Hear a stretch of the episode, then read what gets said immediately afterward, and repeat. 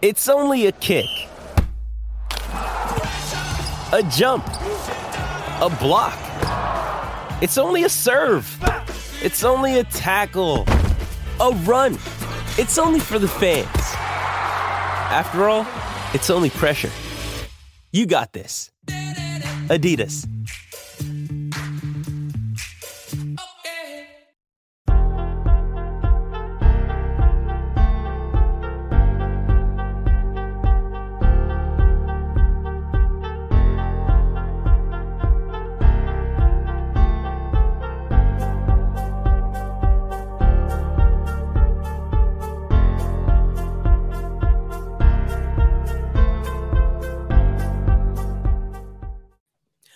Welcome in, everybody, to the GC Live post game show. I am Mike Uva, and alongside me is former Gamecock quarterback Perry Orth.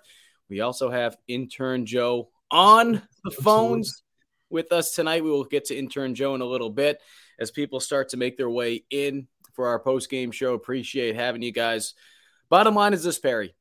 Was it the prettiest of wins for South Carolina? No. But at the end of the day, it's a win. And we'll get into it in a little bit more in a little bit, you can't sit here and say what they were able to do over the last two weeks. Again, wasn't flawless. Plenty of things that we can break down, you know, some of the, mm-hmm. the ugly, if you will. But what they were able to accomplish the last two weeks from a confidence standpoint, you can't sit here today and say that this team beats Kentucky if they don't have these last two weeks. I'm sorry. I just can't sit here and, and say that they do. Yeah, that's right. Now, I was just thinking that um, before we got on how important confidence is for athletes, especially at the high school or the collegiate level. Like the kids have to have confidence in whatever it is that they're doing. And um, you know, we we were really down in the dumps after the Georgia loss, just because it wasn't even a competitive game. And you play a couple lesser teams, get your feet underneath you, but then you have success and you do some good things and you gain confidence and you go on the road and play the number 13 team in the country and just you just stonewall them um, on the road at night seemed like an electric environment. And kentucky had absolutely no answer for anything that we did. Now we struggled on offense in the first half but listen we we played great defense and timely offense and when you you know if you want to win on the road in the SEC, you have to pack your defense. Um, I know that with me being a quarterback, everybody's going to want to talk offense, which I get. And I think that at times offense looked good. At times, um, there were th- some things that we could probably improve on. But all in all, you know, to sit here and nitpick when you go on the road and win at number 13, Kentucky, by the way, a team that we really haven't played well against over the last decade. Um, it's a huge win, big big program win, um, big culture win. I know that you know Mark Stoops came out and said that he wasn't referencing South Carolina, um, but nonetheless, it's still it was a, it was an enormous win for um, for South Carolina, and uh, I know those guys are partying their tails off right now in the locker room. And I know there's plenty of comments that are coming in on the side. We will get to them in a little bit. Um, you mentioned the the sunglasses. I do want to get into that in a little bit because shoot, let's just get right into it right now. Okay, I know it's not the most important thing, but let's just get right into it. Shane Beamer was asked this question back, I don't know how many weeks ago it was. Maybe it was right before the start of the season. I'll ask intern Joe. We'll have him on here because I know intern Joe was at a lot of these press conferences. But that was asked to him, and in true Beamer fashion, he downplayed it and you know gave the the PC answer. And I don't blame him for doing that whatsoever. But what I can tell you is if you don't think that this program took those comments personally, you're you're lying to yourself. And if if yeah. Uh, I don't know if you can pull it up right now, Gamecock Football's Twitter account right now, but they tweeted, I believe, I'm trying to see if I can pull it up for the culture. For the culture. Um, I also saw a tweet, and maybe they took it down. I thought I saw one that had some shades up there. So um, it's something that was going around. It was something that was discussed. I can tell you this when all that stuff was going on, I was told from people close to inside the building that it bothered a lot of people on that staff.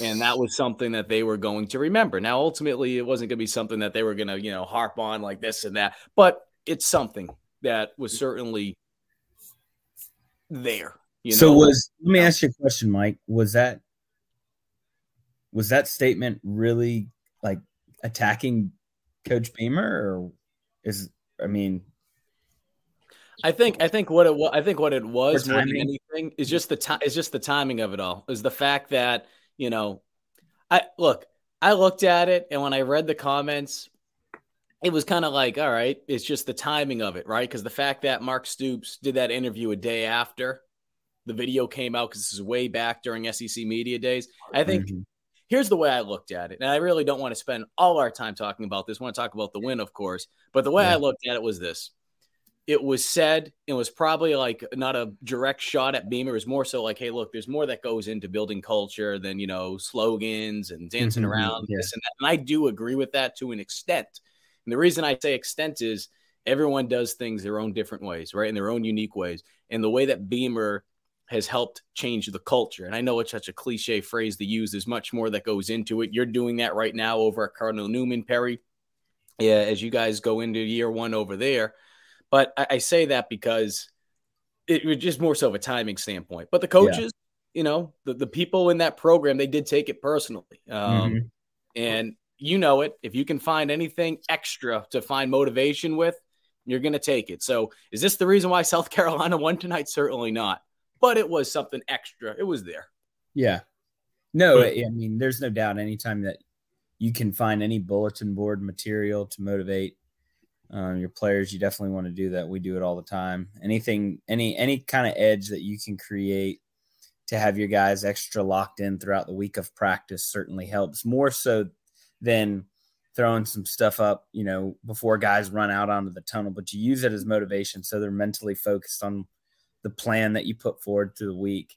Um, it obviously was a good plan. I mean, Clayton White, I don't know if you wanted to start on the offense or defensive side of the ball or give intern Joe a chance to talk on it. But let me tell you, man, the defense was lights out tonight. Unbelievable. I mean, unbelievable performance with Boogie Huntley out. Um, I know they had a little success running the ball early, but man, after that, it was a whole lot of nothing. And I get it was a backup quarterback, but doesn't really matter, man. That kid was a, probably a four star kid coming out of high school, and and they had no success on uh, pretty much anything they did. You know, they had a couple, one decent drive in the first half. Besides that, kid looked lost all night, and uh, hats off to the defensive staff. Holy cow! Before we get into that, Joe, I do want to just put this one up here for John. Yes, we are taking calls. I put that number up right now if you want to call into the program. It is 803 567 3796. Once again, it is 803 567 3796. If you want to call into the program, the lines are open. So, Joe, as soon as people start calling in, release the hounds. But um, anything that you want to say, Joe, before people start calling you? Yeah, I mean, absolutely. I mean, Perry teed me up perfectly uh, with the defense. This defense entered the entered the game like last in the SEC in sacks, and they got three of them. I mean, big, big, big sacks. We saw Jordan Burch. I mean, this fan base has been complaining about Jordan Burch for the longest time about him being such a highly weighted recruit, and that's nothing against the fan base. Like I understand the frustration, but I mean, we saw the Jordan Burch that that you know the fan base wanted to see tonight. Um, I think. Yeah you know, we saw that. I mean, Mike, we've been talking about it for weeks. Like, I mean, turnovers come in bunches. Tonight we saw it via the fumble, and then Gilbert Edmond got his pick. Um, you know, overall, like this defense. I mean, Chris Rodriguez had a decent stat line, but they contained the run for the most part. And I mean, locked down the wide receivers. And sure, Kentucky's wide receivers were in and out and banged up and whatnot. But I mean, this defense just really, really, really performed and stepped up in a tough environment. Like, no, yeah. I agree, Joe. And uh, we'll let you be back there if people want to call into the uh, the program. I will say this, Perry. I do, I, and, and, I tweeted this out towards the end of the game. Certainly, South Carolina still needs to improve on stopping the run. Hopefully, if they're able to get a guy like Boogie Huntley back to as close to 100% as possible coming off the bye week, in addition to being able to get other guys on a defense that has been very banged up all season. Let's call it for what it is very banged up. But all things considered, you knew Kentucky was going to try to run the football tonight. Of course, yeah. things changed a little bit more when you don't have a guy like Will Levis, but I felt like they were going to try to run the football regardless, and you were able to contain that for the most part. Um, one guy in particular that really stood out to me, Perry, and I know looks like Joe's getting a call right now, so we'll get into it a little bit more. But man, it was great to see Darius Rush out there tonight. I mean, he was making some big plays. We saw the forced fumble, we he saw was. a couple pass breakups, just the difference in the impact that yeah. defense just looks like when he's on the field. So again, we're mm. gonna wait to see what intern Joe has to say because I know you probably have thoughts on that. I'm just waiting for the thumbs up from intern Joe. Mm-hmm. we are good. We are good. All right, Joe. Yeah. Who we have? John. How we doing? John Edward. Yep. Go ahead, boss. Yeah. How we doing? How we doing? Oh, obviously great, Mike. Obviously great. I mean, this. The, I just want to. I've been listening to y'all and kind of want to echo like the defense. I think I heard Joe talking. Yeah, I don't even know what Chris Rodriguez's stat line was. Like it, it's a little hard to keep up with it during the radio broadcast, but I, will probably go back and look later. But it sounds like he had a decent stat line. But I got I, you, John. 22, 22 carries for 126. Yeah, I mean, he, he didn't really have he didn't have an explosive run tonight. He, he really didn't. I mean, he yeah he would have a long run, but it I I, I can't remember a explosive run from Rodriguez tonight. We held him in check, and that was my whole thing coming in, regardless if it was Levis or um I can't remember this kid that played tonight for them, but um Sheron tonight. I'm like mm-hmm. Sheron, so, yes. Um yeah, I'm, I'm like, you still got to stop the run tonight, regardless if, if it's Levis or Sheron. Uh, it, it, didn't matter to me, and and we I think we did that for the tonight, and so yeah, I mean, hey, let me ask you this. Uh, I think Mike in particular, like, do you think Spencer looked more comfortable second half? I think that's a better question for Perry. I mean, in my opinion, it reminded me Perry, a lot. Yeah, well, I don't know what Perry thinks it, it reminded me a lot of what we saw, and it was ironic because they brought a stat up tonight that this was, from an offensive standpoint, the least amount of offensive yards that South Carolina has had since that 2017 18 season in that Outback Bowl when it looked like night and day in comparison in the second half against Michigan. That's what mm. it reminded me of. Now, were they moving the ball in really? the same manner in which they did in that Outback Bowl? Certainly not. Jake Bentley had a phenomenal second half, but Rattler just looked smarter with the football um, in the second half. I mean, there were certain things, and Perry could speak better of it, but just looked like certain things, like even that play with Austin Stogner, you know, and and I'm not saying it's all on Rattler. Um, there were some times when the, the pass rush was there, but he was throwing off his back foot, just not giving himself the same opportunities I feel like he could have. But that, you know, again, Perry could speak a hell of a lot better on it. Yeah, I'll tell you, I think my my observation of the second half was that we started getting the ball to our our best playmakers, right? We weren't just forcing things um, just to run them. You know, we were getting the ball to Jaheim Bell, got the ball to uh, Antwane Wells in space, and obviously broke a tackle and scored on the screen route. And um, and then uh, you know, ultimately we fed Marshawn Lloyd and got him the ball as often as we could. Um, I thought that um, after the interception, Spencer really did seem to kind of settle down, but I also felt like they made it a point of emphasis like we are going to get the ball in our best playmakers' hands. You know, um, you throw that that drag route on man, you know, versus man coverage on third and short that Jalen Brooks takes for 30 yards and stepped out, and we ended up getting three points there. And then, um, what a phenomenal call! That little reverse orbit motion they ran, and then ran the the option reverse. I mean, that was a beautifully designed play, beautifully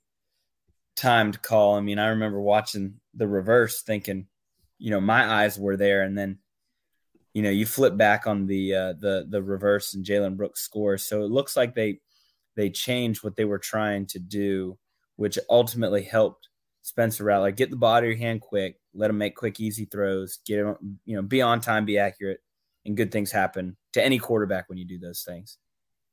And it was just good to be able to see them get the run game going too in the second half. I know there were some longer runs, so it makes it makes that stat line for Marshawn Lloyd look a little misleading, if, if that makes sense. Not trying to take away from, but the point being is he had that long run in the second half as a 45 yard run. So you take that away, and I hate to be the you know if you take that away kind of guy, but you know he had 110 yards on the night.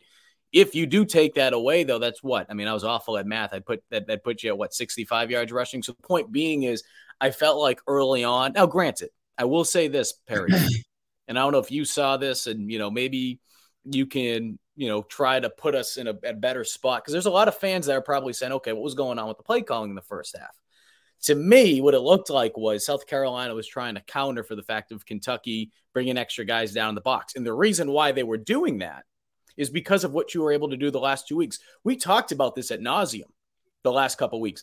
By running the football, we're going to find out if Kentucky respects your run game. Now, maybe they just don't respect your passing game whatsoever. But the first couple games in the in the Rattler era, teams weren't really bringing extra guys down, and the passing lanes weren't there. Tonight, we saw Kentucky bring guys down the box. Unfortunately, some of the passes weren't there, but that's one of the reasons I felt like we didn't see as much running, at least early in the game. Yeah, I, I would agree. Um, I think the other thing I really liked the commentary tonight from the broadcast. The guys at the SEC network, Jordan Rodgers and um, uh, Cade Cubelic, the guy yep. on the sideline, and then I'm, I'm, drawing a blank on the guy, the the color commentator, Jordan Rodgers tonight. Yeah, it was Jordan Rodgers, but then the other guy that was up there anyway. Yep. Um, they were discussing the different types of of uh, you know offenses and the really trying to put a football perspective on the rhythm of the game.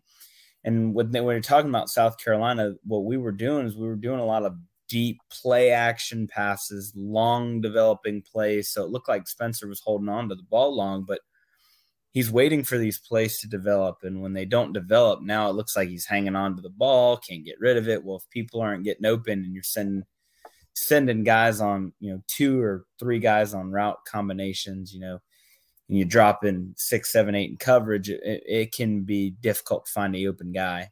Um, like I said, when we started getting the ball out of our hand quicker, throwing those screens, shallow crossing routes, the curl routes, um, you saw that open up our offense and ultimately open up our run game. And then, you know, we had a couple big plays that helped us, right? Jalen Brooks on third down put us in field goal range. We got three points there, and then, like I said, that little review, that little reverse was perfectly timed for a 20 some 30 some yard uh, uh, um, run and um, you need those you need those explosive plays to win games like that because we really were we were stale we were a little stagnant but you also got to remember that's an elite defense i remember watching um, their game when they played florida and they were abusing florida down there in the swamp that defense and that was my question going into the game was are we going to be able to to match their physicality both on both sides of the football? Um, I didn't know what that would look like, and we obviously did.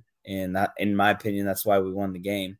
You know, I'm not going to sit here and tell you that I guarantee you we would have won, or I guarantee we would have lost if the quarterback plays. You know, he's a projected first round pick, but I can tell you it still would have been a ball game because of the level of physic- physicality that we played on both fronts, both offense and defensive line to go back and thank you, Jared. Uh, Tom Hart was that other yeah, commentator. Tom Hart. They, they do a great job. I love listening to those guys. Speaking about another guy, let's go to Alex. Alex is on the uh, post game show with us. Alex, how we doing?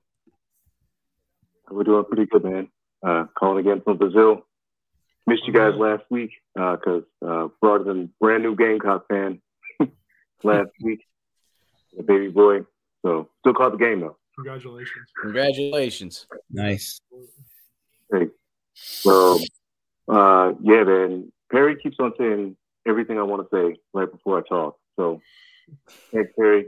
You're reading my mind all the way in the Southern Hemisphere. But uh, it was fantastic win all around. And each segment did their part. You know, special teams made a play, uh, defense made a huge play, and offense really got in the mix, especially in the second half when they were really letting Spencer get those shorter passes to the playmakers, you know, and you like NFL talent doesn't just mean your, your big arms. So you don't have to wait for these plays to develop. Like having that time and that pass to Jalen Brooks was fantastic. Right to the middle and the teeth of the defense. It was just, you know, right on time. And he has the, the availability blocking upfield. Like you can do that just as much as the, the longer pass plays. And, you know, seeing Marshawn against a real defense, that was a big question after the last two weeks. Like so many positive things. And third down conversion, like way way better this week. So yeah, I was happy. Well, Alex, we appreciate you calling into the program again tonight.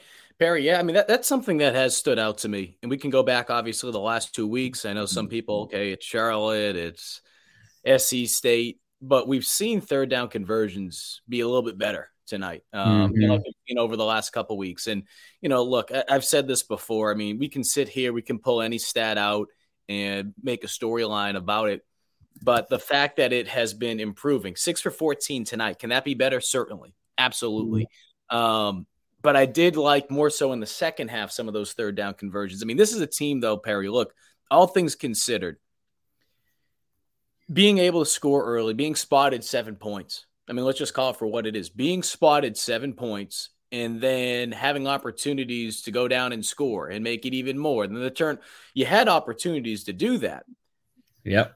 Yet you weren't able to capitalize. Now, again, I'm not trying to be Mr. Negative Nancy here, but the point being is South Carolina, and this is a, this is a good thing. This is where I'm going with all this.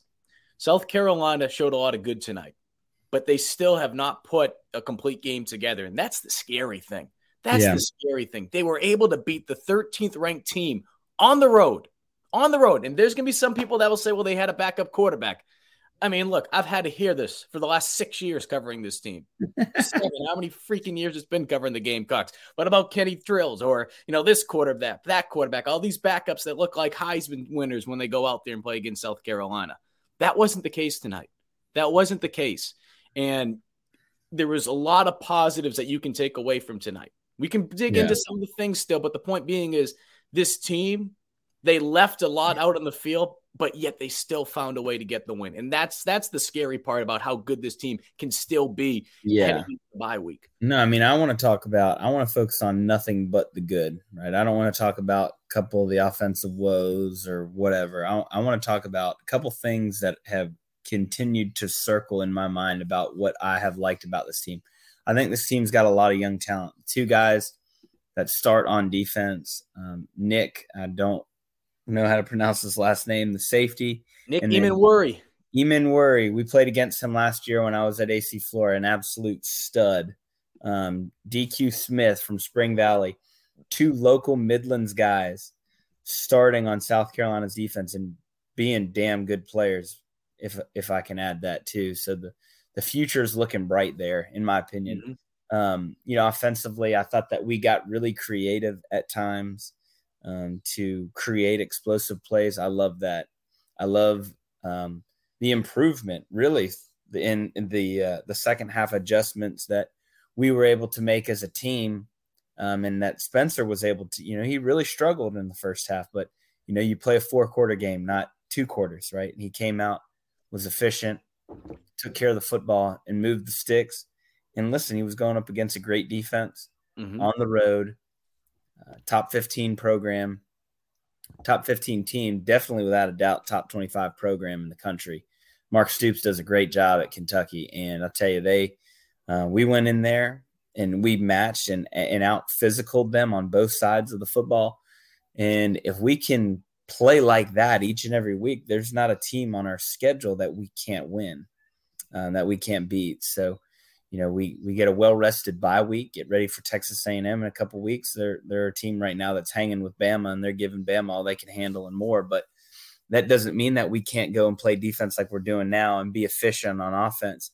Kind of like in baseball, Mike. I don't know if you're a baseball guy or not, but it's like, you know, you, you play small ball. What a small mm-hmm. ball! It's, you play great defense, you get timely hits, you move runners, and when guys are in scoring position, right, you get the timely hits and you win games two to one, three to one, three to two, but you win the you win the ball game, right?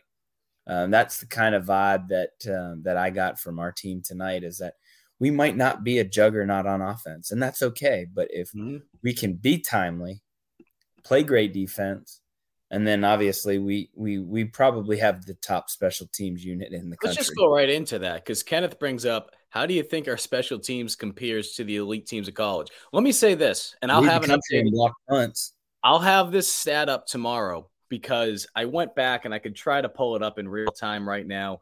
Um, but the, the point the point being is when Will Muschamp's teams were here, and I'm not trying to go back and you know, the, the point what I'm trying to get at is this: the number of games right? I'm trying to pull the stat up here, and maybe I'll pass it off to Perry for a second while I look for it. But the number of games, like I think through like four years in the first couple, you know, I think now this is what 18, 19 games in the in the Beamer era. I, I say all that because I think this is like more, you know, in 19. So I say that because we, we're seeing an impact on the field, but it goes back to things that we have talked about so many times before, at nauseum in the past. The fact that number one, Beamer has invested so heavily in special teams. We can sit here, talk Beamer ball, all that. You know what? That's great. It's a slogan. It, it, fantastic. It means absolutely nothing, though, unless mm-hmm. you apply it. And Beamer has applied it. And what do I mean by that? Well, he's invested in by having a special teams coordinator, a full time special teams coordinator, and not just any special teams coordinator. Beamer's going to get a lot of the credit because of the Beamer name, and rightfully so. And it starts mm-hmm. with him mm-hmm. by investing in, but you have to, have to, have to, have to give credit to Pete Lembo. And they saw something. I know Beamer talked about it at the half when they were going in. They saw something this week and they came at it heavily and they were able to get that block. That was an opportunity to go up two scores. Unfortunately, they had the turnover there, yeah. but their special teams continues to change games. Xavier Legette, poor guy last week, two drop kicks. I mean, two drop catches. This week had a big kickoff return. Guys are continuing to find ways to carry on Joyner. I know some people keep asking, where's DK? Where's DK? He's making an impact on special teams. You might not notice yeah. it, but he's making yeah. an impact. And I keep saying the importance of special teams, not just for games like this, mm-hmm. but in mm-hmm. terms of creating that culture, right? Yeah. A guy like Nick Muse tomorrow is getting activated for the Vikings. The reason why Nick got drafted is because he came back last season and because he wanted to play special teams. So I say these things because guys are truly buying into special teams and you're seeing it how it impacts the game when they yeah. do here. So I think that's a big thing you have to really look at. They're getting the results, but they're getting the results because these players are truly buying into what the hell these coaches are preaching to them. Yeah, no, I mean, if we're going to play elite defense and elite special teams, you you have to just get by on offense, right? Like we're now in, uh, we've we've just completed our sixth game. We're halfway through the regular season. We're four and two. We're we're diving into conference play, and like I said, uh, if we're going to play elite defense, be great on special teams, and I know we didn't do it in the first half, but take care of the ball like we did in the second we're we're going to be in every single ball game that we play in, and um, you know we won't win all of them, uh, we won't lose all of them. So we've uh, we we had a really good blend of each unit picking each other up as a coach. Now that's something that you always look for is like, listen, like offense might have their night when defense doesn't. They got to help pick each other up. If we're going to be in a shootout, we're in a shootout. If we're in a defensive battle, we're in a struggle. Both units got to pick each other up. And uh, tonight, the defense, man, I tell you, they they did uh, they did a phenomenal job picking up the offense, continuing to give them the ball more opportunities to score. And you know, I love it. You know, people love to bust the offensive coordinator up. They just, you know, he's a, he's the scapegoat um, when things go wrong. But I'll tell you, and everybody got to give him give him credit. There were a couple really timely calls that helped spring um, enormous plays to to help seal seal the deal tonight. Because right, if we don't, you know, say we don't score that last series and we have to kick a field goal and it's twenty to seven at the time, and then Kentucky scores and they get the ball back. Do you think Kentucky's in a hurry to push the ball down the field to throw that mm-hmm. late pick only in a one possession game? No, I mean that was a that was a nail in the coffin type of play call, and so we have to give credit where credit is due there. Um, obviously, we all want to see more points and more explosion, but listen, you got to do things that are going to win the ball game, and we did that. And we all, as a fan base, alumni, um, Letterman, we got to be excited that um, the program's on the right track, and everybody wants to see instant results. Um, but you go and you win on a top 15 team on the road um, in a pretty good environment um, in the fashion that we did, that you you can win game. I mean, South Carolina always, always, always has been when they're good, they're really good on defense and they run the ball well. Um, for whatever reason, it doesn't matter who's coaching, um, whether it's Coach Spurrier or it was Lou Holtz or when we had those good, you know, a couple good years with Coach Muschamp. Um, you know, we run the ball well and play great defense, force turnovers. We did that. We won the game. And uh, man, I hope that we can find a way to do that the rest of the year. We have Blake on the line right now. Blake, thank you for waiting patiently. You're on the GC Live post game show.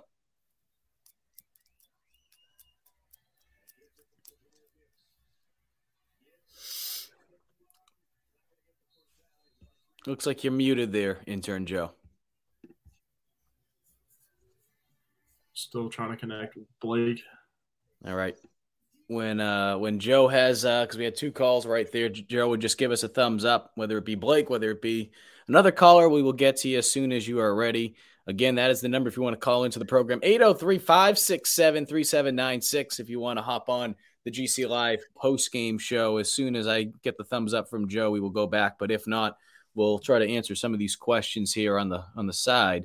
Um, see what Chris has to say. Will this win push us up in the rankings, or does this even matter at this point? Number one, I don't think rankings really mean anything, um, especially at this point. I mean, you know, it's more so for you know talking points than anything else. But uh, I wouldn't hold your breath if you expect to see South Carolina make the top 25 uh, for being able to to beat a team that's a Power Five team. Um, looks like we have Blake is back. We will get Blake on. Blake, how you doing? Thank you for waiting patiently. You're on the GC Live post game show. Hey, you asked me how I'm doing. I could not be better, man. There is no better time to be a Gamecock. I feel nothing but optimism.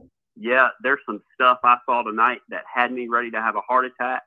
I, I literally broke the window screaming on the first play of the game in my house. Blake, you broke the windows?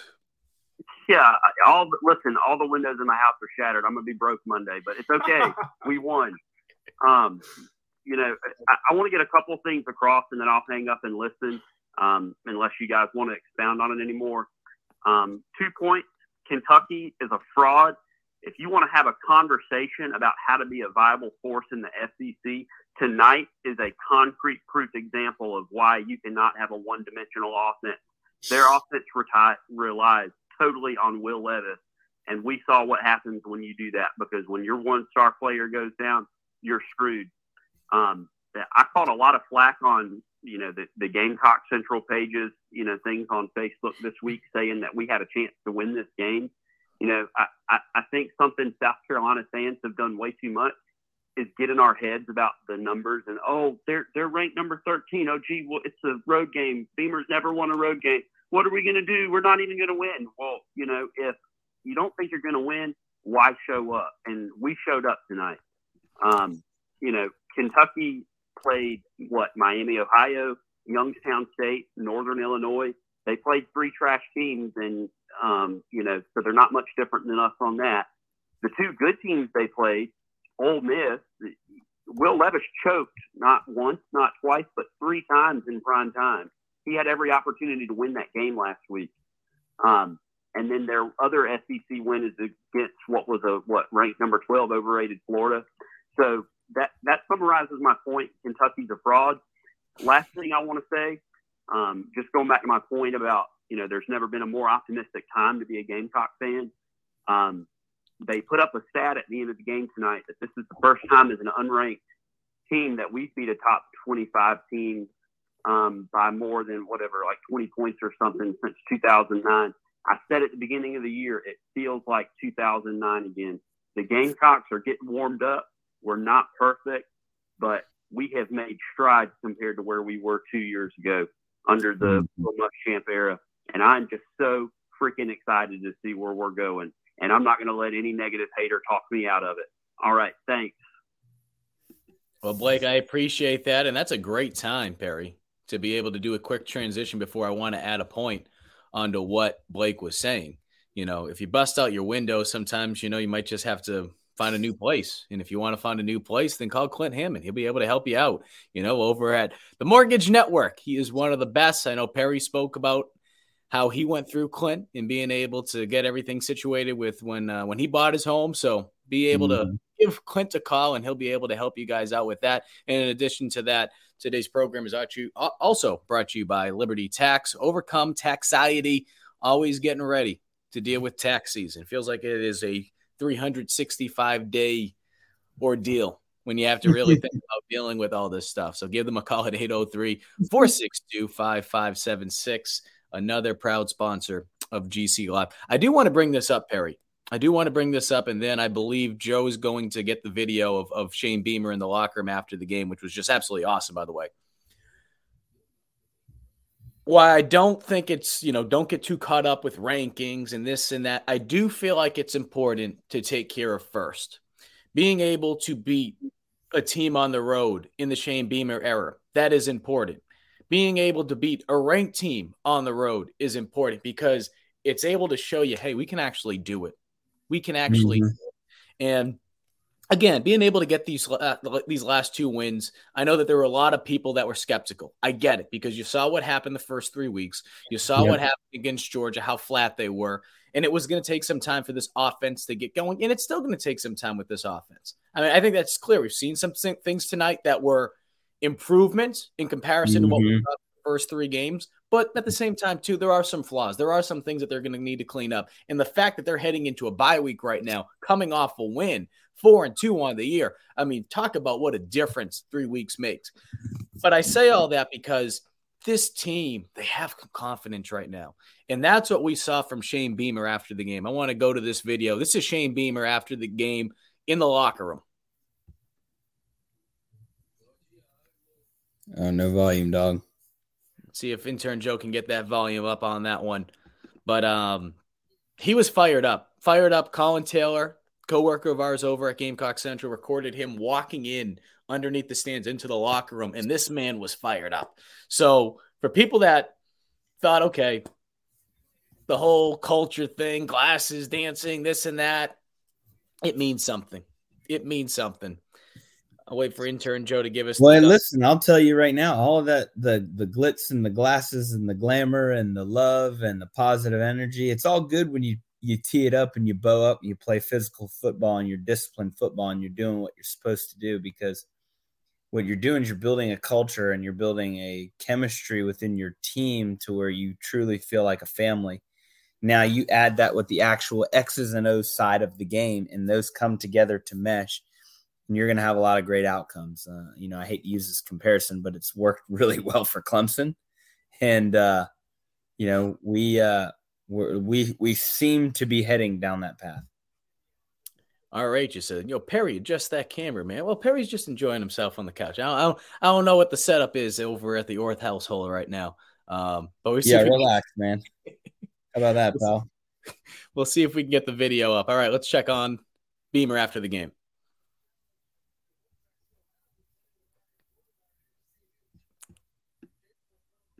Still no sound, unfortunately. I don't know if you can hear it, Joe, but uh, uh you know what? This is what we'll do. We won't be able to see it, but I'll I'll play the sound. Well, we de- oh man, we need the video.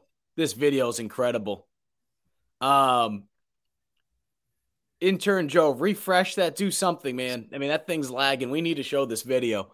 If you haven't seen it yet, the celebration that took place in South Carolina's locker room is as good as you could have expected it to be, Perry. Yeah, I, I uh, literally had somebody just send me that video as as you were um, as you were as you were talking. No, I mean they should they should accept. It's a huge win. I mean, you know, give it a try.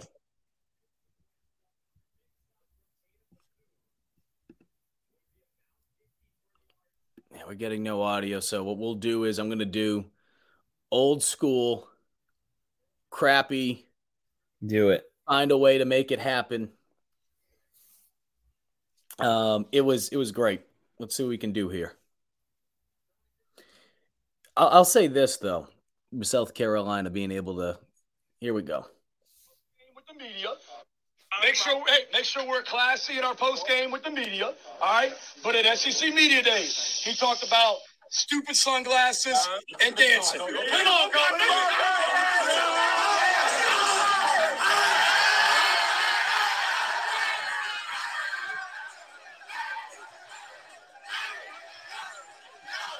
Yeah.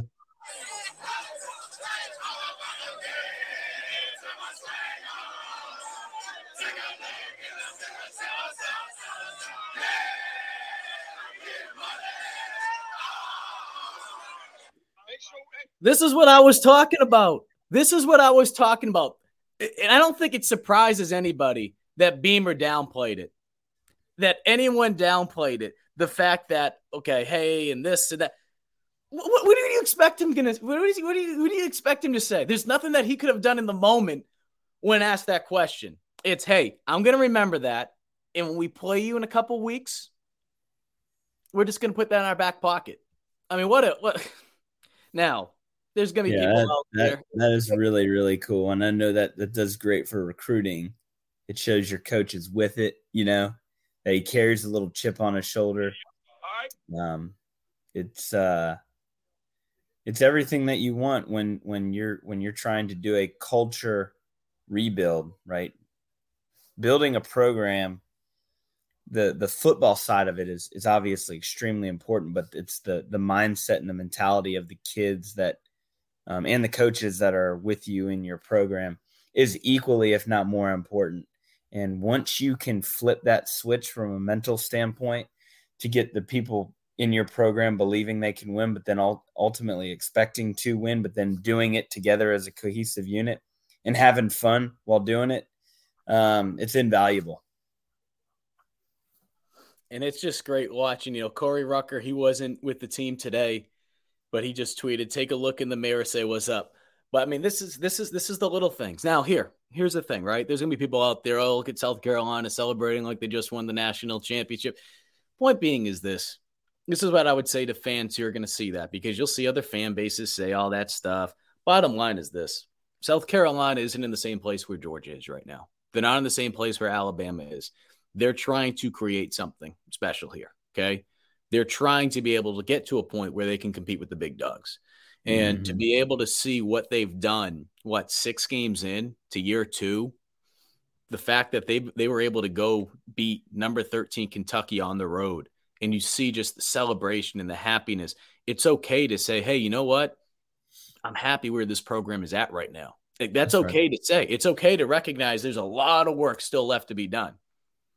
And while being able to smile with it too. So it's it's good to see that stuff. Um I do want to go back to some of these comments here. T, shout out to T. T won a Bojangles gift card, by the way.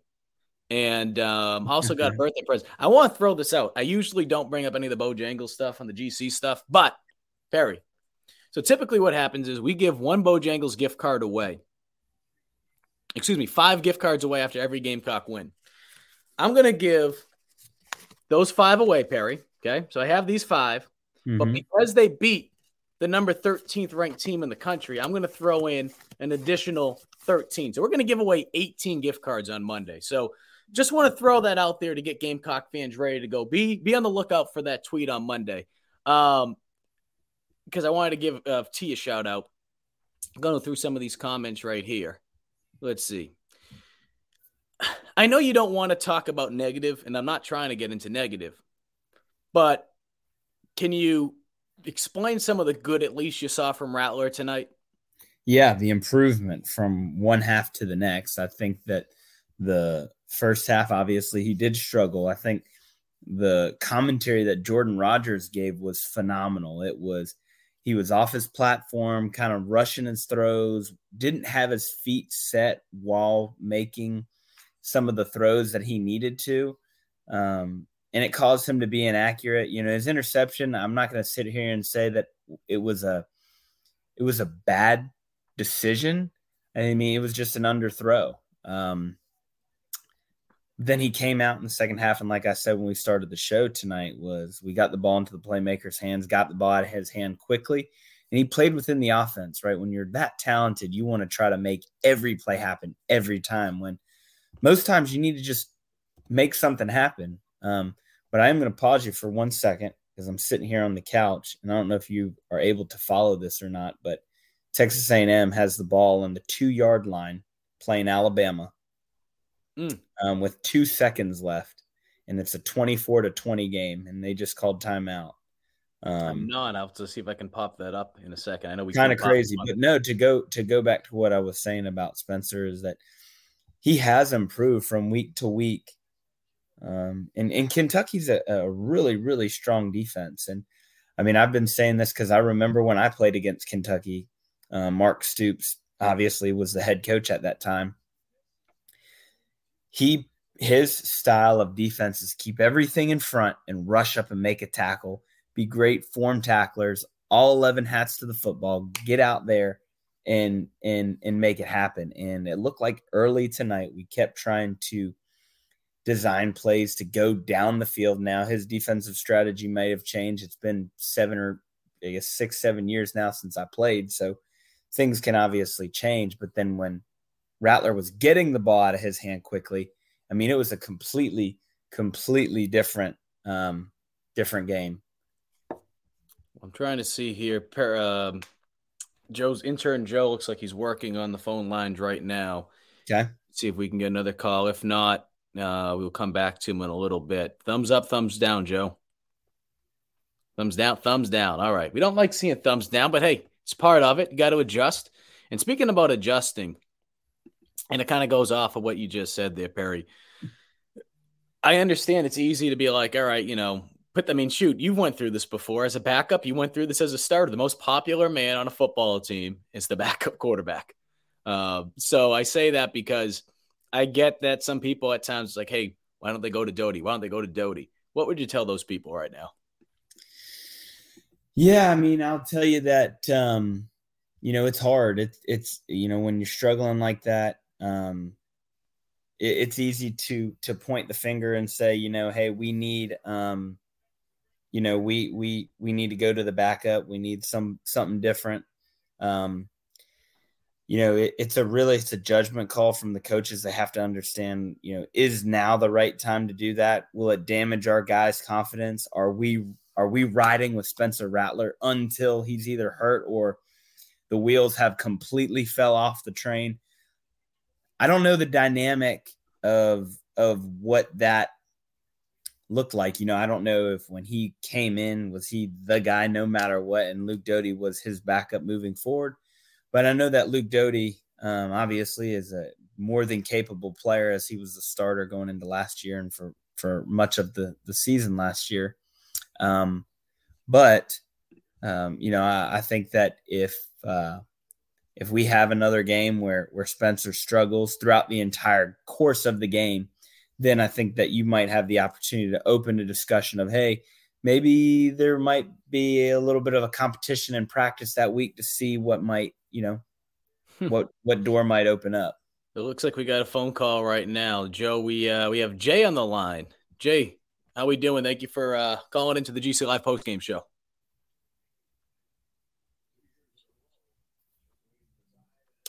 Jay, we got you, boss. Hello. No Jay. No Jay. Well, if Jay comes back, we'll get you on, babe. But look, I haven't seen the exact comments yet um, from Spencer Rattler and Shane Beamer we heard in that video with uh, Beamer saying, "Hey, you know, guys, be careful when you're out there in front of the media when you're talking." Um, but I, am a little interested myself now to see, and I know some people are asking, you know, where can you see this? Where can we watch that? Bottom line is this: uh, there are rights in terms of who can air that stuff. That's why we can't cut in and, and show you that in real time, or else we would. And uh, we're just not going to promote another show um, as to where you can listen to that because we want you to be here with us. You know, we, we pay Perry the big bucks here. We want to make sure that you guys are sticking around. But I do want to I do want to point out some of these some of these. Let me ask you this, Mike. Let me ask you this: the coach and Spencer throwing major shade. Are they saying major shade at uh, Kentucky for maybe some of the comments that were made at the media days? That's that's what I'm assuming. Um, I'm trying to go through it myself. This is just coming from the comment section. Shane Beamer was doing the Soldier Boy dance in the locker room per Juice Wells. Spectacular stuff. I haven't seen. Let's see, Beamer. Shane Beamer's daughter, Olivia. This is from Penn, Ben Portnoy from the state newspaper. Shane Beamer's daughter, Olivia, came into the post game presser with Pit Viper sunglasses. College football at its finest. That is fantastic. Look, I, I, again, going back to what we talked about at the beginning of the program. Spencer, good to go. All right.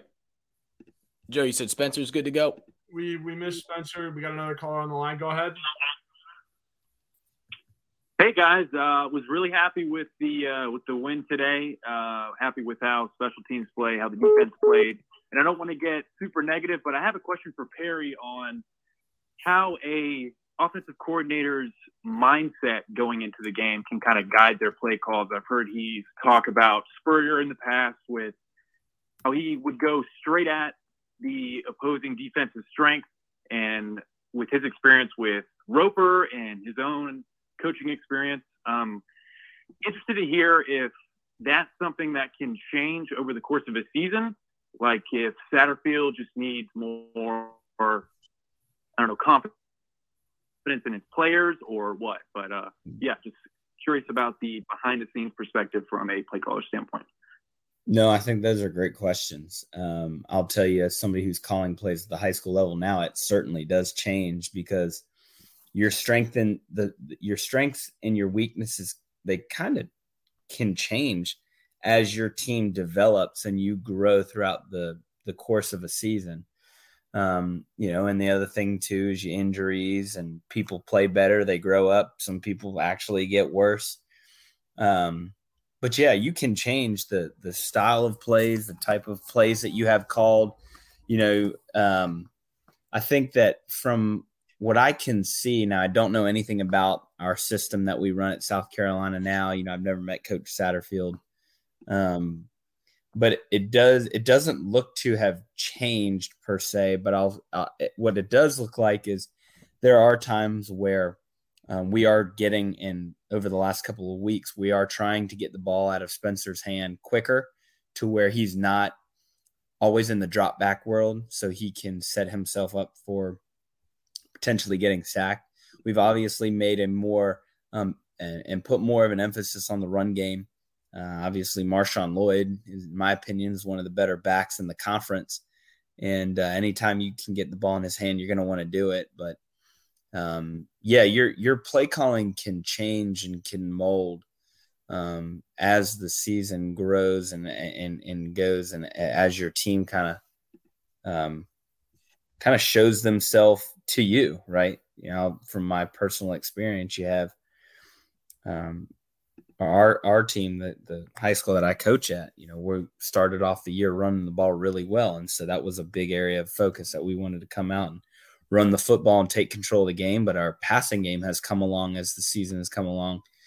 And so now we're able to open it up a little bit more from a passing attack too. So um, I think that we have the weapons to effectively throw the football.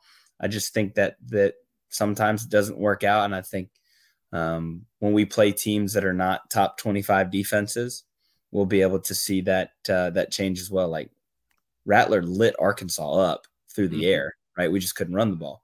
Georgia, obviously, that's a buzzsaw. They're the number one defense in the uh, probably in the country. Um, tonight, Kentucky's another really good defense. So it'll be interesting to see how uh, how the offense changes. But I, I, I for this South Carolina team, I expect that the, them to continue to put an emphasis on running the football. Well, we have Jay on the line. Jay, you're on the GC Live post game show. Hey guys, y'all do a great job with the show. Um, shout out to Perry from Ponte Vedra, Florida. Uh, just uh, the thing that, that the thing that I have a hard time understanding is we only got seven points the whole season in the first quarter. And that was against SC State. Mm-hmm. And our first half are just so flat. Five possessions, only one big play. Second half, they just come out. It's almost like they're not hungry or something. So what what is the offensive identity of this team? It seems to me it's short passes, screen passes, medium passes, and then get some explosive runs in there. But it's definitely not deep passes. It's not spin and throw it like the OC was talking about in the press conference. I appreciate that, Jay. Perry, Shout out to Ponte Vedra. I like it.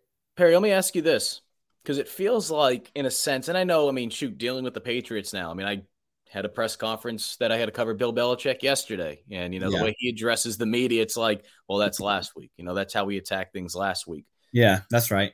Do you feel like because we, we hear we hear so much with, with with Marcus Satterfield this NFL mindset, right? And I don't know if it's different a little bit with college compared to the NFL. But what I'm trying to get at is do you feel like they try to change it up a little bit too much where they they they're not who they're trying to be. They're worried more about the defense, if that makes sense. And the reason I ask that is because it feels like that's something I'm being asked a lot on the Insider Forum on Gamecock Central, and people are asking, is South Carolina getting away from some of their strengths, or how do you kind of you know overcome that week to week? Well, I think there's a way about doing what you do and who you are against the teams that you play, if that makes sense. Like mm-hmm. If you're a gap scheme team, right, you want to run power and counter um, and trap and different things like that. You can do that, but you can't just say like I'm going to line up in the same formations I did last week and try to do the same thing, you know, against Texas A&M that I did versus Kentucky two weeks ago, right?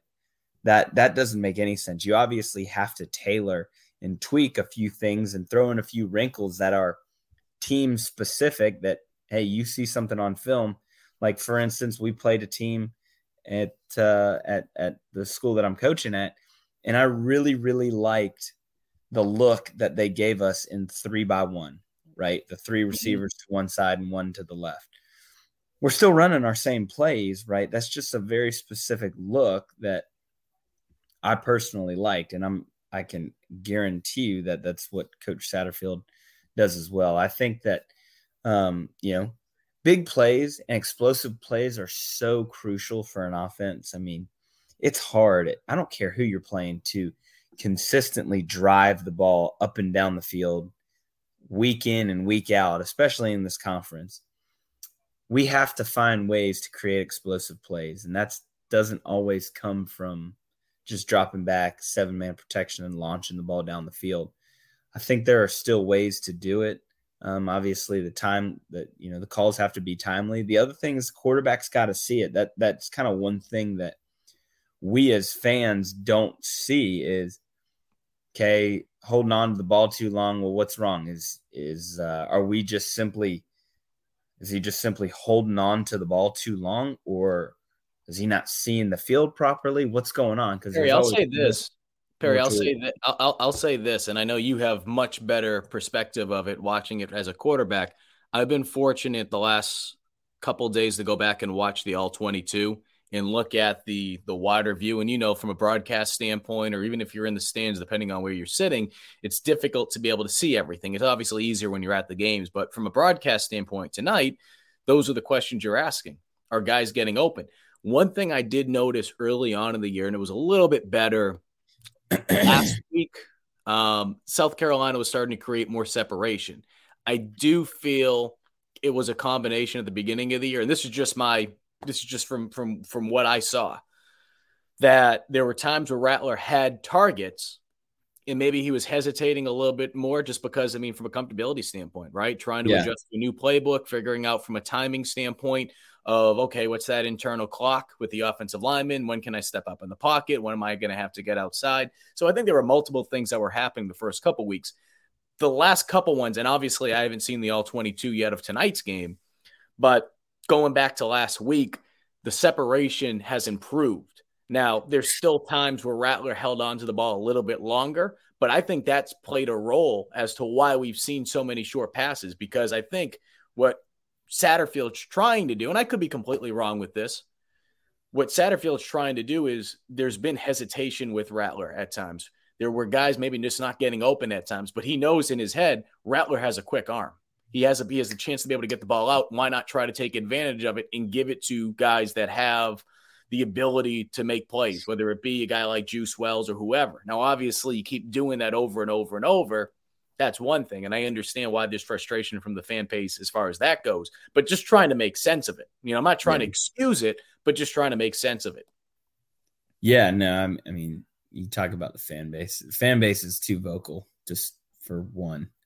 Everybody knows everything, but that that's not South Carolina specific fan base. That Oh, it happens up here with the Patriots. I'm covering it here. It doesn't matter what, and that's and that's the beauty of sports. It's the yeah. beauty of sports. It's every everybody everybody knows that you know football is one of those, and it's always been that way as long as you and I have been alive and much longer. Because football is like the sport in America, everybody wants to know or they want to feel that they know football, so they just vocalize when things go wrong. They want to they want to coach after the fact, right? The you you want to um, you want to catch things on the front end, right? So, um, yeah, we we the last thing that I pray, and I, there's no way in the world they do this, is that our our coaching staff is listening to feedback from the fan base and then putting that into the game plans each and every week because I can assure you that is 1000% a losing recipe. Um, you know, you're obviously you're going to have your folks that that understand the game that are in the game that voice their opinion, but they're not going to get out there and belittle coaches and belittle players. Um, you know, like that comment, the fire, like you'll never hear me get on on any show ever and ask for kids to get benched or coaches to get fired. Um, they're doing a really difficult job and they're coaching against elite coaches. And I get it. We all want to win. No, no need to not be competitive. But, uh, but yeah, that, that would be a, a recipe for disaster if we, we start taking a Q and A from the fan base and then implementing that into the game plan. Well, Matthew's ready for the for the Japan Grand Prix, uh, Prix, whatever the heck it's called. I mean, if someone's oh yeah, that's right. Okay, intern Joe. What intern Joe? You're excited for this? I'm absolutely watching the Grand Prix. It comes on at 1 a.m. I just called it pricks. It's it's called Prix. What a what a hambo Formula One Grand Prix. It's gonna be here. I am. Here I am. Here I am. A couple hours ago, when they said, you know, you know, good start for Soda City, and my dad's over there with his thick Boston accent. Soda City, what's that? South Carolina known for tonic? And I said, no. I said, you know, Columbia. But then again, I didn't know what the hell it was a couple of years ago before I got there. Um, Joe, I do want to get some of your thoughts, but I do want to bring up a stat, though, that was something that I brought up on during Quick Slants. And for those of you who are unfamiliar, each week on Gamecock Central, I kind of do three keys of the game that I feel like South Carolina needs to be able to do if they want to be able to win. And just looking back at it, my three keys this week were win the first quarter. And I want to get into that specifically in just a little bit. Stick to the run to open up the passing game. Felt like they did that at times. It was more so short passes, which is an extension of the run game. And then number three, create sacks and stop the run. Again, can they do a better job at stopping the run? Yeah, but at the same time, too, all things considered, a team that you knew that were gonna that was gonna try to run the football, especially with a backup quarterback, did that, and they took advantage of this team, and they were able to have more sacks tonight than they had all season going in. They were ranked sixth last in FBS before tonight. Four sacks. I believe they had what was it? Um, six tonight, maybe. I mean, I could be a little bit off here. Five. Uh, see, how many sacks do they have tonight? They had. Joe, do we have that stat for? Yeah. Um, let me pull it up real quick. But while you look that stat up, though, one thing I do want to point to is that first half stat, first quarter stat, excuse me. Okay. This is what I wrote earlier in the week. Okay. In 16 games, this is 16 games going into tonight's game. In 16 games against FBS opponents, the Gamecocks have been outscored 132 to 50 in the first quarter. Think about that. In the Shane Beamer era, in just five of those games, South Carolina has outscored their opponents. And when they do, they're four and one in those games. So I say all that because again, we've heard Shane Beamer talk about it the last couple weeks that they're a team that has done better in the fourth quarter, especially against FBS opponents, but we've seen it against FCS teams as well. If they can come out and play fast tonight, they had opportunities to make that score even bigger, right? But the fact that they were leading after the first quarter, they are now five and one when they outscore opponents in the first quarter in the Shane Beamer era. Perry, is that any coincidence? No, because yeah, well, we play really, really well in the second half. We yep. do a great job of turning the tables and making those adjustments in the second half. I know Coach Coach Beamer got blasted by I think Barstool put it on there talking about um, that they were I don't remember the record he said for the fourth quarter, but but he he made a good point though because we do play better as the game goes along, right? We just got to find a way to spark plug, and that was the first thing I thought of because I you know that that was a comment that stuck out to me. And then when we went up seven nothing, I was like, we haven't jumped on anybody, mm-hmm. hardly Barry, at all. Perry, I know we're at the hour mark, so you stay on as long as you want. Um, we'll probably go for a little bit longer. We have another phone call coming in here. But, yeah, let's uh, do the phone call. Looks like intern Joe's taking that. We have a lot of comments tonight. Um, Feeling good when you win. Mike, we're not going to talk about the body bag tweet you put on. Oh, that was Hey, awesome. Look, I I don't, you know, we have fun on social media. There's going to be some people out here that have no idea that that I'm covering the Patriot. They have no idea what's going on here and I put some of these tweets out. Um, I'll just I'll just say this. Don't come after me, my girl, or my family. I mean, come on, man. What do you expect I'm gonna do? But we'll have fun with it. I'm not gonna be mean. I'll just but I, hey, I offer for people that don't know, someone tweeted something about me, and uh, I invited them out with my girlfriend and their uh, blow up girlfriend if their parents will let them take it out of the basement. All right, let's go to the phone calls here. Matthew is excited. Matthew, thank you for joining the GC Live post game show. Hey, thanks, man. What a difference a half makes. Oh yeah, absolutely. Yeah, so I, I'll be honest with you. I've been uh, patient all season. Been uh, on the message board. I've been trying to be the voice of positivity. And at halftime, it was hard. It was hard to to feel that way. But uh, you know, stuck with it and uh, had faith. And I was very pleased with what I saw in the second half. But you know, I, I still don't know how they only scored. You know, I, I don't even count the second half touchdown, but I don't I don't know how we kept them to seven points for three quarters. The defense. Mm-hmm. I, I have to go back and watch the game because it felt like they were running against us, and then but they weren't scoring. So I don't know. I, I was very happy with the second half, but but uh, yeah, I was uh, I was starting to lean a little towards the dark side there at halftime. Well, I think, look, and we appreciate you calling into the program. I, I I think what we saw from South Carolina is they made some adjustments. And I know I want to bring this one up in particular, Perry, because it really stood out to me. The, Mm. the perimeter blocking was phenomenal. That's something that has got better um, as the season's gone on. Give give uh, big credit to Justin Stepp in the job with the receivers because they made some big time blocks tonight. So I felt like they were able to get the ball just into their playmakers' hands. I know that's something you mentioned early on, Perry. Just get the ball into your playmakers' hands. And if you go out on the perimeter, you're going to have to find ways to obviously make defenders miss because there's situations where it's, you know, it's one on one, right? They're not going to put a blocker out there. They're saying you're talented enough. We expect you to make the defender miss. Um, Yeah, but I there's mean- also times you've seen the perimeter receivers or whoever that was out there, tight ends, do good job blocking on the outside. Yeah, I mean it, it- that that it's a rule of mine. It was a rule of mine in high school and tried to do it in college. Is whenever you're carrying the football, especially when you're as talented as some of the guys, some of the guys that we have now, you should never be tackled by the first guy. You should always have multiple people having to bring you to the ground, and we have guys that are capable of doing that. Um, and it showed tonight. You know, the play that it really did it changed the game. I mean, we were balls maybe the 40 yard line, and we were kind of like, you know, we got a couple first downs, but we're kind of starting to get going, and bam, explosive play.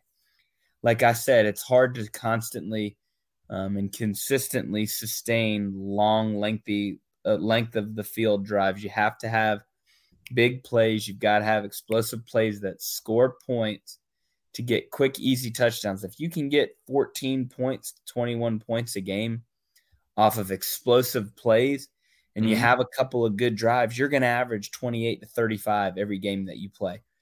If you do that, you should you you should in theory have a chance to win every game that you play. If you can average 28 to 35 points a game, you're going to be in a you're going to have a shot to win every football game that you play in. And I do want to bring this up too. Jay brings up Kentucky was ranked 20th in total defense going into this game. Marcus Lattimore mentioned it the other day. You're going up, I think he called it a stingy and physical Kentucky defense. So, look, when things aren't going well from a def- from an offensive standpoint and a fan base, and I say fan base as a whole. I know it's not everyone, but as a fan base as a whole, when they're upset with the offensive coordinator, coordinator in particular, it could sometimes be a quarterback or whoever as soon as things just don't go well, right? It could be a three and out, it could be this or that. It's real easy to say, oh, see, here we go again. We got to fight.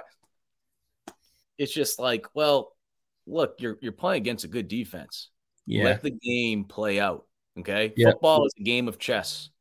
It is a game of chess. You're not just going to be able to do something. It's not Madden. Okay. You're not going right. to put up 70 points every freaking time. So I understand that there. Bottom line is this. Let me let me make this clear. I'm not saying that there's that there's no flaws with this offense. They left a lot out there on the field tonight, but at the same time, too, as the game went on, they made adjustments, and we saw that in the second half. They got away with some things where if Kentucky was able to capitalize early on in the game, certainly the game could have gone the other way. No question about it. Yep. But look at it like this they found a way to get a win against a very, very good team. Backup quarterback or not, that's a good team, man. That's a good team. And they were able to find a way to do something that they haven't done since 2012. 2000 and freaking 12. That was Lattimore's last year as a Gamecock. Think about that. It's not an e- and Perry, you know, it's not an easy place to win. No, it's not. I know Garcia got his got chopped up on social media for saying, I can tell you back then when he when he was playing in Kentucky was not where they were now. I don't I don't they might not have been a, a tough place to play, but the times that I went, man, it used to be Commonwealth Stadium, or it might still be now, or something like that. I know Field now. I don't know if they've changed the name. And I know that we have some football fans in here that have gone out there before. They might know better. dude, than it, us. it, it that place is rocking. And we went in there, and one place, one thing you can do to silence uh, a hostile environment is you you force turnovers on defense, and then you give the offense the ability to to to score quick, cheap, easy points, which we did. Uh, want to wrap things up in a little bit. Going to have intern Joe lead things off. Intern Joe, we haven't heard from you much tonight, and I apologize for that, buddy. Oh, good. Um, sporting your uh, birdies with Beamer shirt. People, uh, little uh, did you know, intern Joe, hell of a golfer. Just want to throw that out there. So um, go take him out to the links. Intern Joe, what was your thoughts tonight? Anything stand out to you in particular? I mean, again, defensively, Mike, um, they found their identity in the off in the non-conference games. We were worried about it going into SEC play, and I mean, they proved that they have found the identity. They carried the momentum into SEC play. I mean, granted, Levis not playing definitely helped, but um, you know, can, stopping the run was the number one priority of this defense, and they did so for the most part. I mean, Perry, you mentioned it earlier. Um, you know, limiting the big plays. I mean, South Carolina 100% won the big play battle. It is clear Yeah. and obvious. And so, I, I mean, I think this defense needs to have a chip on their shoulder going forward because that's a big win in a tough environment. Um, I mean, offensively, I think they look better. I, I I thought it was very, very, very, very funny that you know the trickeration play with with um, Jalen Brooks. You know, that's not very pro style to me, Mike. It doesn't seem very, very pro style. The little rotate the guy in the backfield and then flip it back to the to the wide receiver. Um, I love how the offense got creative, um, and again, rolling Spencer out a little bit, and he Spencer looks better. I mean, rolling out in the pocket, his decisions were better. He used his legs, and I mean, people have said he doesn't like to get hit, and tonight I think he squashed that. But um, I guess that's my closing thoughts. That's all I've had for you. I appreciate it. Perry, what's your final thoughts? We have a guy from Jacksonville, Florida checking in. Big Howard. I don't know if uh, you know Howie over there. I know uh, Perry, you're a Jacksonville guy. Yeah, that's right. Shout out Duval. Any What thoughts say, on big win? Yeah, no, that was huge win. Huge win. No, great, great win. Glad uh glad the fan base, Mike, fire up the the hopefully we'll have consecutive days of positive Gamecock Twitter. Oh, we'll make And, that uh, one. And uh you know, and, and never a better there's never a better time to win than the week going into a bye week Mm-hmm. you are feeling good about yourself. You're going to have maybe two, three at the most practices, be able to go home, spend some time with your family, get away for a little bit, refresh, and come back for the back half of the season ready to uh, to tee it up. Joe, do we have, and I, I apologize that I don't have the stat sheet in front of me. Was that Darius Rush that forced that fumble? Um, Spaulding. Right. Trying to find out who that was, and uh, people are watching. I should know by now. I'm sorry. Yep. It was Spaulding. Spaulding. Spaulding had an interception tonight. Uh, Darius Rush had some good plays. I think I said Rush earlier forced the fumble, so I apologize for that. But the point being is, and thank you, Kenneth. Yep, we see a couple people on the side. Spaulding, thank you guys. The reason I say that though is because these are two guys that have been banged up this year. We know being able to get Darius Rush back, so that's something that really stood out to me is having that those guys back out there, and that's not a shot against Marcellus Dial, who has two interceptions this year. I feel like at times though that dial, you know, there's there's things that I would I would like to see improve with his game. I feel like he's definitely grown from week one, and I've talked about before being a little bit more physical, coming off the perimeter on those blocks. Um, but Marcellus has done a tra- great job of being able to grow, no question about it. But you're a better team when you have Darius Rush out there on the field. You're a better team when you have David Spaulding out on the field. So to see those guys out there tonight, especially Rush, backup quarterback or not, because we've seen it happen. We've seen it happen with South Carolina when there's backup quarterbacks out there, right? This narrative of, okay, here we go again. Who's going to be the the Heisman guy uh, of the week, the flavor of the week? That wasn't the case tonight. South Carolina kept Kentucky in check. They did a great job from a passing standpoint. And I've mentioned this before. I don't care who the hell you have in the secondary. You can have Ed Reed back there. You can have Dick Night Train Lane. You can have Sean. T- I don't care who you have in the secondary. If you don't have a good pass rush, it's going to mean nothing. So the fact that South Carolina and Joe, I don't if you were throwing up the five. Is that how many sacks they had tonight? Five, six oh, sacks tonight? Yeah, six sacks. Yep, officially. Six sacks tonight. The fact that they were able to do that helps those guys out in the back half. And we've seen over mm-hmm. the last couple of years with the talented players that South Carolina has produced on the defensive line, or at least, you know, guys that play that edge, kind of that hybrid sometimes as an outside linebacker that have gone on to have not just successful NFL careers, but we've seen guys just go to the NFL in recent years from those positions. So um, that was what really stood out to me. Now head into the bye week, get healthy, healthier, especially at certain positions on defense and you try to reevaluate some things from an offensive standpoint. Um, you only had two extra days this week, but I felt like okay, maybe maybe we see a couple things different wrinkles from an offensive standpoint because we've seen that in the past with Satterfield. Maybe there were a couple things right whether whether it be kind of that you know little trickeration play with with Jalen Brooks, um, little orbit motion, but we'll see. They have an extra week. We remember what happened last week. Texas A&M. They're coming off a a tough loss right now this week against Alabama. Um, I'm trying to figure out who they have next week. I'll try to pull that up real quick. But uh, the whole the whole point being is you're going to have an extra week, and they're going to be having an extra week as well. So both teams are going to be coming off bye weeks. So you're going to have a team right now in A and M that feels like they came up short, literally against Alabama, and they're going to be thinking about that for the next two weeks. You're coming off a week where you're feeling good you need to be able to do everything you can to remember what the hell happened in College Station last year when it looked like it looked like a like a like an 18 year old playing like a six year old in PlayStation. I mean, the statistics are out of control. I mean, it was like, you know, 430 to like, it was embarrassing. If that doesn't motivate you, then I don't know what the hell does. And if that doesn't motivate you, I'll be back in town. So I'll see you guys. Okay. Win one for the Gipper. Win one for Mikey. I'll be coming yeah. down there. So I'm excited, Perry.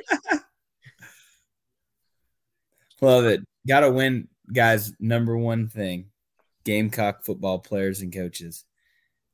You got to win for Mike Uva. He's back in town. We'll bring we'll bring the gift cards too. Um, I do want to wrap this up though. Wrap it up by saying this. Okay, four and two right now for a team three weeks ago where not everyone was writing them off, but for a team three weeks ago, it looked like they had a lot of work still to do, right? And they still had, it was a challenge. They had a tough schedule to start. They have made strides. They have made improvements over the last three weeks. They still have plenty, plenty of room to improve on multiple areas, no question about it. But now you are two steps closer, two wins at that for being bowl eligible. And when you talk about a program that is trying to change the culture, be able to get some of these younger guys developed, this is huge. It is massive uh, to be able to get those extra practices. It is massive because we're talking about next year, next year, next year. And then, you know, you're hoping you're going to get into a position where you're starting to compete for conference titles or at least the divisional titles at that. So, you know, that's much further down the line. But all these little steps we're seeing right here. It's all one giant puzzle. These little pieces starting to add them up. Perry, I appreciate you, buddy. Intern Joe, appreciate you as well. No show next week. No show. We're going to take a bye week as well. Um, we will. We'll decide if we're going to have a show on Tuesday. We'll have to still figure that out. We'll have a show uh, quite yet for talking Tuesdays because the Gamecocks will be off. So uh, be on the lookout on Gamecock Central for that. But guys, appreciate you and uh, appreciate everyone that tuned in tonight. If you're going out, I know it's a late one right now. If you're going out, no waters needed to be mixing tonight. Have yourself a good weekend, and we'll do it again in two weeks. Hey guys, it is Ryan. I'm not sure if you know this about me, but I'm a bit of a fun fanatic when I can. I like to work, but I like fun too. It's a thing. And now the truth is out there. I can tell you about my favorite place to have fun Chumba Casino. They have hundreds of social casino style games to choose from, with new games released each week. You can play for free anytime, anywhere and each day brings a new chance to collect daily bonuses. So join me in the fun. Sign up now at ChumbaCasino.com. No purchase necessary. VGW. Void prohibited by law. See terms and conditions. 18 plus.